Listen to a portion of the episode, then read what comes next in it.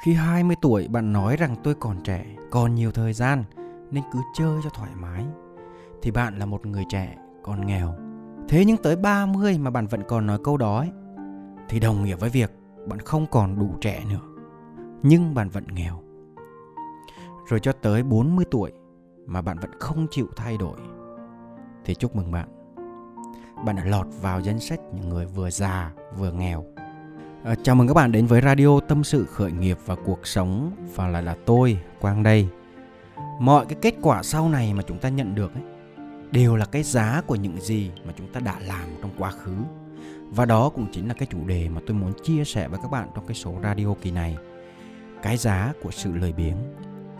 Đây là cái radio đầu tiên trong năm 2021 và tôi xin chúc cho tất cả các bạn đang theo dõi cái radio này năm mới luôn bình an, luôn hạnh phúc, luôn thành công và giúp đỡ được nhiều người hơn nữa.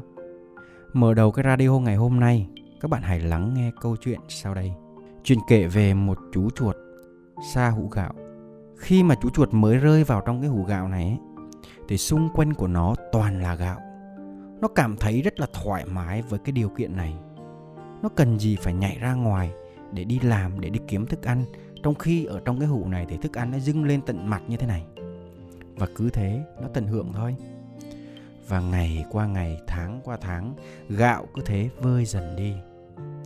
Cho tới khi cái hũ gạo hết sạch, con chuột chạm phải cái đáy thùng.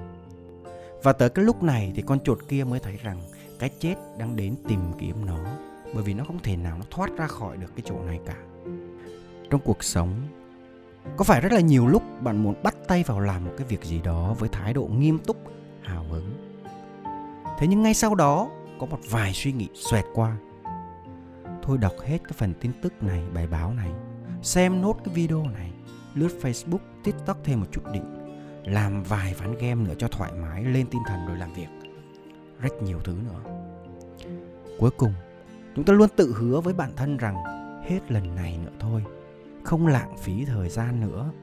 Không hiểu sao cái sự trì hoãn nó luôn đến với chúng ta một cách nào đó mà nó rất là tự nhiên.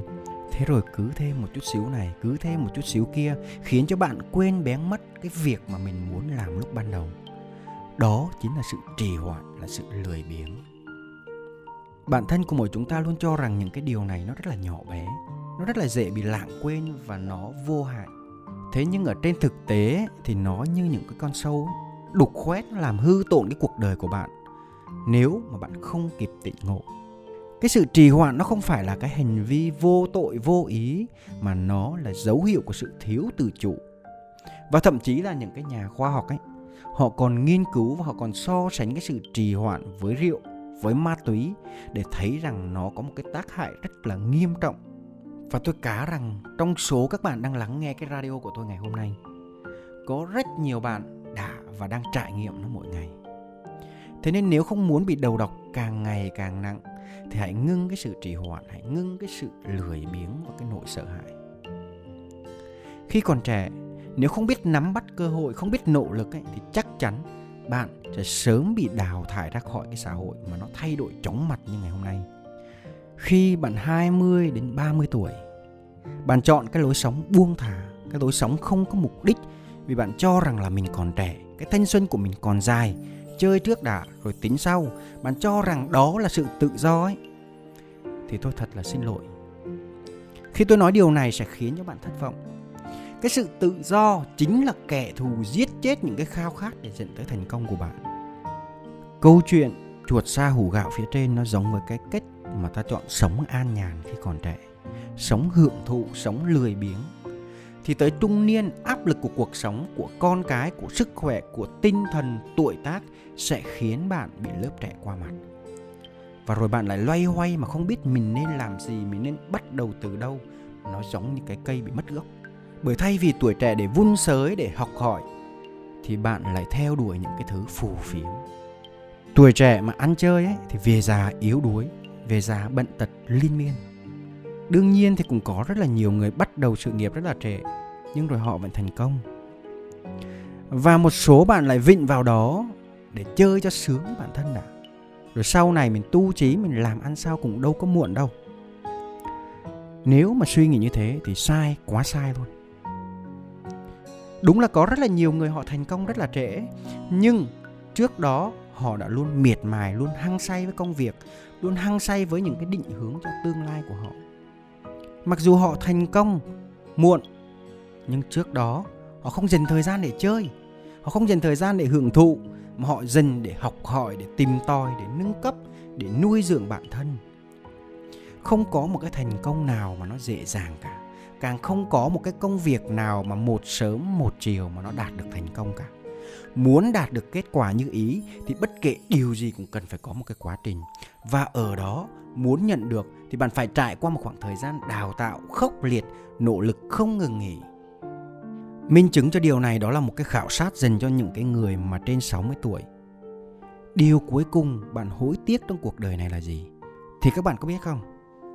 Có tới 75% nói rằng họ đã không làm việc chăm chỉ khi họ còn trẻ. Và dẫn tới cái sự hối tiếc khi về già sau này họ không làm được điều gì cả nữa. Cuộc đời là thế. Thời gian dành cho chúng ta ấy, thì ai cũng hữu hạn ai cũng chỉ có một ngày 24 giờ thôi. Và ở đó có nhiều thứ nếu mà mất đi rồi ấy, thì không thể nào mà lấy lại được. Tuổi trẻ cũng vậy thôi. Nếu mà lãng phí thì bạn sẽ cạn kiệt. Còn thời gian mà mất rồi thì sẽ không bao giờ vì cái sự ăn năn vì cái sự hối cải vì cái sự hối hận của bạn mà nó quay trở lại được đâu. Từ bé chúng ta được học câu này rồi mà. Việc hôm nay chớ để ngày mai nếu mà bản thân chúng ta muốn tốt lên thì chúng ta phải thay đổi tất nhiên là cái sự thay đổi không thể nào mà mình nói ra một cái là mình có thể làm được liền, mà cần phải có cái thời gian để chúng ta vào nhịp và tôi cũng muốn chia sẻ cái cách mà tôi đã từng áp dụng cho cái này. Đầu tiên là bạn phải hành động ngay. Hành động chính là cái đòn bẩy để giúp bạn thoát ra khỏi cái sự trì hoãn. Bạn có thể chia nhỏ cái việc của mình và làm nó theo một cái hệ thống. Tôi biết là có rất là nhiều bạn không muốn làm việc theo một cái lịch trình cố định bởi vì không thích cái sự rập khuôn, cái sự gò bó. Nhưng với những người thành công thì đó là cái điều bất di bất dịch. Từ làm việc cho đến học tập cho đến sinh hoạt tất cả mọi thứ đều có một cái lịch trình rất là cụ thể. Điều này sẽ giúp cho họ giải quyết đến từng việc nhỏ đến lớn. Họ không rơi vào cái trạng thái là chơi nửa buổi rồi chìm đắm trong một đống công việc ngổn ngang mà họ không biết bắt đầu từ đâu và dẫn tới quá tải dẫn tới stress thứ hai là bạn phải giảm bớt cái sự lựa chọn lại cái não bộ của chúng ta thường xuyên quá tải vì phải lựa chọn giữa quá nhiều sự chú ý, quá nhiều sự lựa chọn. Chúng ta phải đấu tranh về việc tiếp tục phát triển nhiều công việc hay là tập trung vào đúng một công việc thôi. Và lời khuyên của tôi dành cho bạn đó là hãy bớt suy nghĩ quá nhiều. Khi làm việc ấy, mình chỉ nên tập trung vào một thứ, vào một thời điểm và tạo ra một kết quả duy nhất. Rồi sau đó xong, bắt đầu làm việc khác.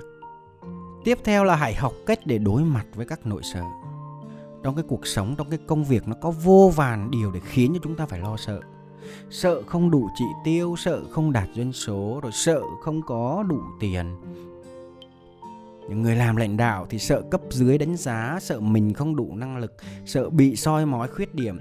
Nhân viên thì sợ bị chỉ trích, bị cấp trên phê bình. Quá nhiều thứ chúng ta sợ. Và chúng ta mang trong mình một hoặc nhiều nỗi sợ hãi nào đó, chúng ta đang tìm cách để giấu nó đi. Cái nỗi sợ khiến cho chúng ta nghĩ mình không làm được. Và một lần nữa nó khiến cho cái sự trì hoãn ngày càng tăng lên. Nhưng thực ra cái nguyên nhân của nó không nằm ở sai lầm, không nằm ở yếu điểm, mà chính là tâm lý sợ mắc sai lầm của chúng ta. Vậy nên, hãy mạnh dạn để chấp nhận, để đối mặt và để vượt qua nó. Sai thì sửa, thất bại thì làm lại, chắc chắn quả ngọt sẽ đến. Mọi thứ nó chỉ thực sự đáng sợ và nuối tiếc. Khi bạn lười biếng, khi bạn bỏ cuộc, khi bạn không có niềm tin vào chính mình mà thôi. Cho nên, đặt ra những cái mục tiêu tin rằng mình sẽ làm được thì chắc chắn bạn sẽ làm được. Và cái cuối cùng đó là hãy áp dụng nguyên tắc 2 phút. Có rất nhiều việc mà chúng ta có thể làm ngay mà chưa tới 2 phút. Nhưng các bạn cứ lười biếng. Thế nên cái việc nó là cứ dồn lại một đống. Tôi lấy ví dụ như đổ rác này, bỏ đồ vào máy giặt này cách xét lên giá này, rồi dọn cái bàn làm việc này. Đơn giản như vậy thôi thế nên nếu mà không muốn mình bị ngập trong một núi việc ấy thì hãy tạo ra cái thói quen làm ngay những cái việc nhỏ mà chưa đến 2 phút. Đương nhiên thì bạn không thể nào mà hoàn thành mọi cái giấc mơ, mọi cái mục tiêu trong vòng 2 phút được. Nhưng để bắt đầu chinh phục nó thì bạn chỉ cần 2 phút. Quy tắc này nó sẽ giúp cho bạn dám dẫn thân vào công việc. Và nó như một cái bàn đạp để bạn tiếp tục công việc đó một cách dễ dàng thay vì cứ ngồi để trì hoãn. Thanh xuân thì đối với ai nó cũng vậy thôi. Đây là cái khoảng thời gian đẹp đẽ nhất trong cuộc đời, cũng là những cái năm tháng then chốt để nó có thể quyết định tương lai của cả một con người. Từ 10 tuổi tới 20 tuổi người ta gọi là 10 năm thanh xuân, nhưng từ 20 tuổi đến 30 tuổi thì nó sẽ là quyết định cả cuộc đời. Cái cách bạn sống trong 10 năm tuổi trẻ nó sẽ quyết định phúc phần nửa còn lại của cuộc đời. Và ở đó nếu bạn lựa chọn an nhàn trong 10 năm, tương lai của bạn bắt buộc sẽ vất vả trong 50 năm để bù đắp lại. Nhưng mà nếu bạn bươn trải, vất vả, cố gắng, nỗ lực trong 10 năm thì chắc chắn bạn sẽ thu được 50 năm hạnh phúc. Đừng lựa chọn cuộc sống an nhàn trong những năm tháng cần sự phấn đấu. Đừng lựa chọn cái cuộc sống an nhàn trong những năm tháng bản thân mình có thể có khả năng chịu được vất vả nhất nhân khi mà bạn còn ở thanh xuân, với cái sự nhiệt tình, với cái sự năng động, với những bài học thất bại, hãy bước về phía trước để xây dựng cho mình một cuộc đời khác biệt. Và hãy nhớ đừng lựa chọn an nhàn khi còn trẻ. Cảm ơn các bạn đã quan tâm và lắng nghe radio của tôi ngày hôm nay. Và nếu như các bạn cảm thấy yêu thích, các bạn cảm thấy muốn nghe lại hoặc là muốn chia sẻ cái radio này đến những người thân yêu của mình, các bạn có thể tìm kiếm ở trên YouTube, ở trên fanpage Đỗ Đức Quang. Đồng thời có thể tìm kiếm trên podcast Spotify Tâm sự khởi nghiệp và cuộc sống. Xin chào và hẹn gặp lại.